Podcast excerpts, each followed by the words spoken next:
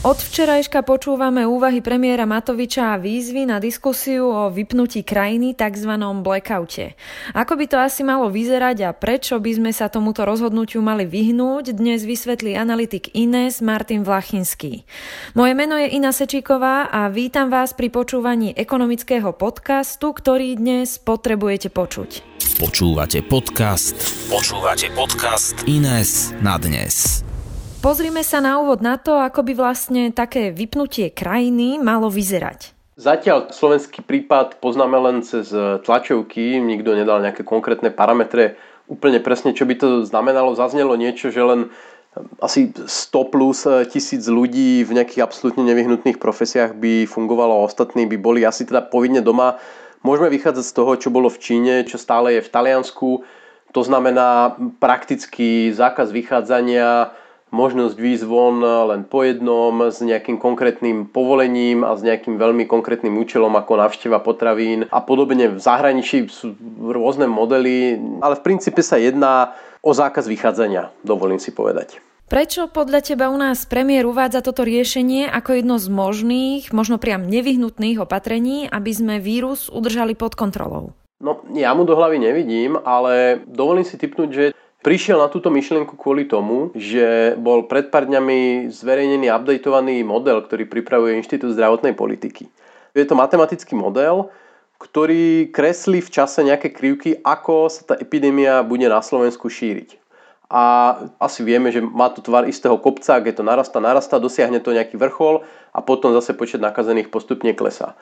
No a nás zaujíma hlavne teda ten vrchol, to je ten moment, keď tá záťaž na systém bude úplne najväčšia No a v tom ich vrchole vychádza, že bude nakazených e, okolo 170 tisíc obyvateľov na Slovensku, čo by dostalo napríklad zdravotný systém na hranu, respektíve až za hranu toho, čo dokáže zniesť.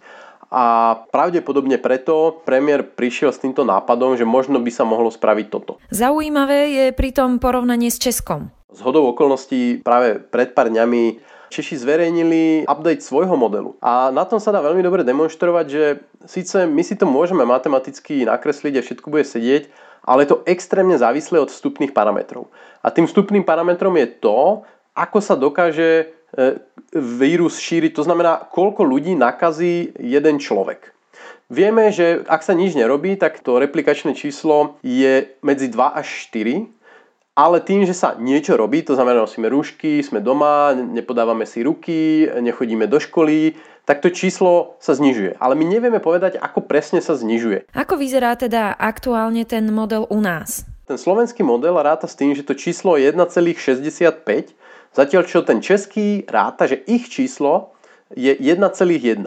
No a ono to neznie ako veľký rozdiel, ale my sa bavíme o exponenciálnej funkcii. Čiže to nie je rozdiel tretina alebo polovica. Rozdiel medzi 1,1 a 1,65 je asi 7-násobný. Čiže český model hovorí, že oni budú mať oveľa, oveľa menej nakazených na tom vrchole, ako hovorí slovenský model. A keďže tieto dve krajiny, Slovensko a Česko, majú veľmi podobné opatrenia, veľmi podobnú urbanizáciu a štruktúru obyvateľstva a tak ďalej, tak samozrejme je tu otázka, kto má pravdu. My to naisto povedať nevieme, ale môžeme vychádzať z toho, že kým v Českej republike len za včerajšek urobili 6 tisíc testov a celkovo sa blížia už k 60 tisícom testov, na Slovensku od vypuknutia tejto pandémie za celý mesiac bolo spravených len 9 tisíc testov. Čiže Češi majú oveľa kvalitnejšie vstupné dáta do tohto modelu a vedia si ho lepšie kalibrovať. A preto si myslím, že premiér trošku začal panikáriť, hoci tie čísla môžu vyzerať úplne inak na Slovensku. A myslím si, že ten slovenský model je veľmi pesimistický. Aké dopady môže takýto blackout mať a prečo by sme sa mu mali teda vyhnúť? V princípe môžeme povedať, že každý týždeň blackoutu bude stať miliardu eur. Čiže tie náklady sú skutočne obrovské. A teraz je tu otázka, či nám to niečo prinesie. Ja sa obávam, že blackout nám toho moc neprinesie z viacerých dôvodov. Za prvé, nákaza sa bude šíriť v rámci rodín, cez napríklad zdravotnícke zariadenia, cez domovy dôchodcov a ďalšie ustanovizne, kde jednoducho nemôžu sa všetci ľudia zavrieť každý do nejakej komórky a v nej 3 týždne čakať, e, aby to všetko prešlo. To je prvý argument. Druhý argument je, že aj keby, tak čo po tých troch týždňoch? Veď my musíme byť pripravení na to, že najbližších mesiacoch, možno do konca roku, možno ešte dlhšie, tá nákaza sa bude opakovane vrácať na Slovensko, bude zavlečená vždy znova a znova zo zahraničia. A my nemôžeme predsa každý mesiac teraz vyhlásiť na 3 týždne nejaký lockdown alebo nejaký blackout vždy, keď sa tu zjaví viac nových prípadov. Čo je teda dôležité teraz urobiť? My musíme spraviť to, čo spravili na Tajvane, v Južnej Koreji a v ďalších iných štátoch, kde majú prepracovaný systém masívneho, skutočne masívneho testovania a zároveň na základe týchto testov sú schopní veľmi rýchlo sledovať a dávať do karantény potenciálne nakazených jedincov. Zároveň sú prípadne schopní robiť nejaké lokálne obmedzenia, to znamená, keď sa niekde objaví nejaké lokálne ohnisko, tak ho dokážu uzavrieť, ale tie krajiny fungujú s istými obmedzeniami viac menej normálne. A my keď sa teraz zavrieme na, na 3 týždne do nejakého blackoutu, tak spustenie takéhoto systému u nás zase len oddialíme, čo nepovažujem rozhodne za rozumné. Je zjavné, že všetko sa to odvíja od intenzity testovania a počtu identifikovaných nakazených. Čo je podľa teba možno dôvodom, že na Slovensku stále testujeme tak málo? Vidíme, že západné krajiny veľmi rýchlo zvyšujú počty testovaných osôb. Ja chápem, že na tých trhoch je boj o testovacie sady a prakticky o všetok materiál, ktorý sa toho týka, ale zase tie firmy, ktoré to dodávajú, masívne zvyšujú výrobu, prichádzajú stále nové a nové a nové testy. A zároveň tu máme súkromné laboratória, ktoré spustili opäť, keďže im to dovolili, súkromné testovanie vlastne pre teba, keď si to zaplatíš. A zároveň hovoria, že nemajú problém tento e, priestor poskytnúť štátu, ak ich o to požiada. Naviac, e, túto nedelu sme mali len 400 otestovaných ľudí, čo je skutočne neuveriteľne nízke číslo a my už teraz vieme, že sme schopní minimálne tú tisícku otestovať. A tie argumenty štýle, že bola nedela, tak bolo ťažké tých ľudí zohnať a podobne a niekoho, kto by tie testy prevádzal.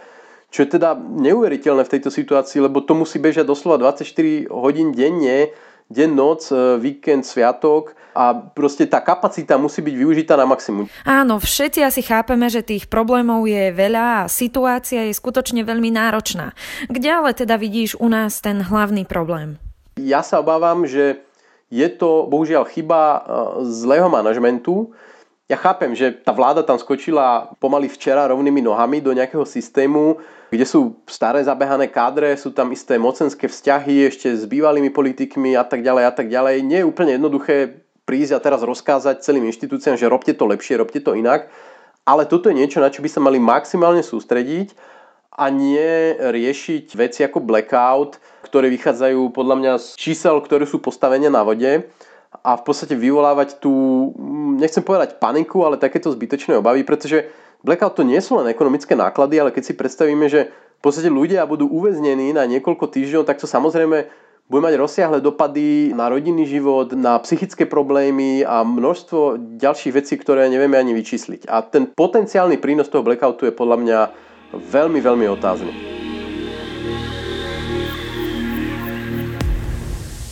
Počúvali ste podcast Ines na dnes. Všetky ďalšie diely nájdete v podcastových aplikáciách a na YouTube kanáli Ines.